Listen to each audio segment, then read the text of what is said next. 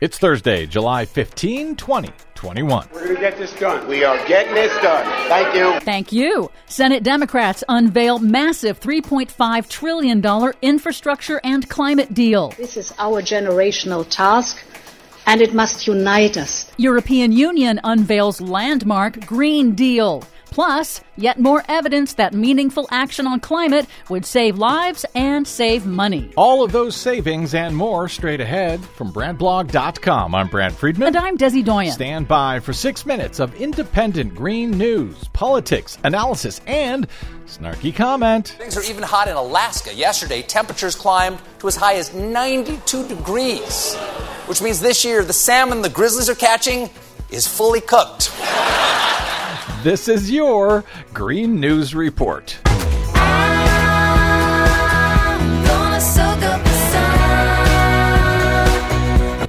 Okay, Desi Doyen, it kind of seems like they forgot about us for a while, but now, finally, the Democrats have come out with their infrastructure deal Sort of. Yes. Senate Democrats unveiled a sweeping budget deal to fund some of President Joe Biden's top priorities. It targets $3.5 trillion in spending over the next 10 years that they intend to pass under Senate budget reconciliation rules that allow for a simple majority vote. The amount comes out to about $350 billion a year. That's less than half the U.S. military's annual budget. Senate Majority Leader Chuck Schumer lauded the proposal that increases spending to assist working families and also includes significant investment in climate action, paid for with taxes on corporations and wealthy Americans. This is generational, transformational change to help American families. This is on top of the bipartisan infrastructure compromise previously negotiated with a handful of moderate Senate Republicans. And of course, that's if those Republicans don't renege on that deal. Oh, they're going to renege. The new Senate Democrats proposal boosts critical clean energy policies with a national clean electricity standard targeting 80% clean electricity and cutting carbon emissions economy wide in half by 2030.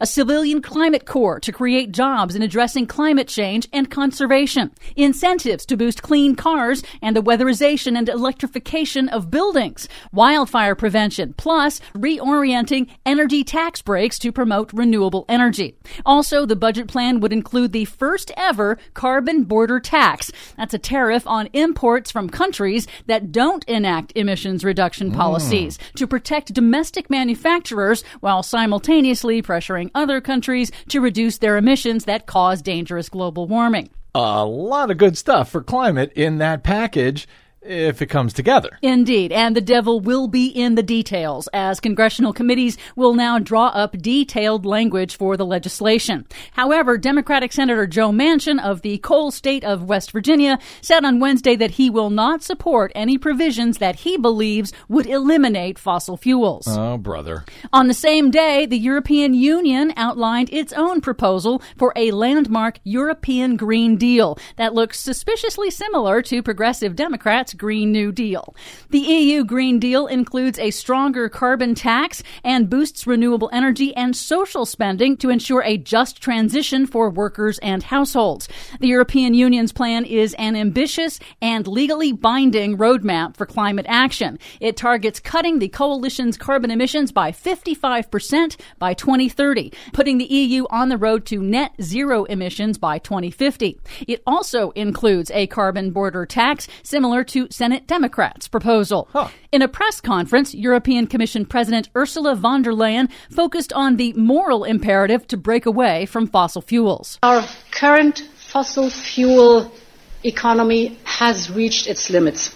And we know that we have to move on to a new model one that is powered by innovation, that has clean energy. Oh, I hope they don't tell Joe Manchin. Uh, there are too many provisions to list here, but the EU will ban sales of new gas and diesel powered cars by 2035 and enact new carbon taxes on fossil fuel use in aviation and shipping and other sectors. Huh. But to be clear, if enacted, the policies outlined in both the EU and the US are not sufficient to stay below the 1.5 degrees Celsius temperature target in the UN Paris Climate Agreement that scientists say offers the best chance to avoid catastrophic climate impact. So all of this action and none of it is up to the task of what scientists say we need to do. Not yet, but again, a target that is not set is a target that is not met. Wow. Finally, good news. A new global economic study shows that climate investments outlined in both the EU and US plans will pay us back.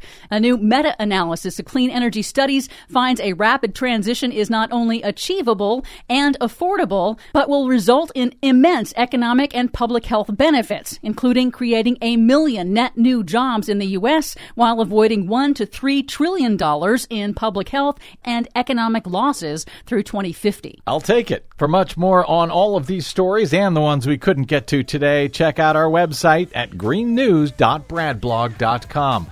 I'm Brad Friedman. And I'm Desi Doyen. And this has been your Green News Report. Let's get it started. Ha! Let's get it started. In here. Let's get it started. Ha! Let's get it started.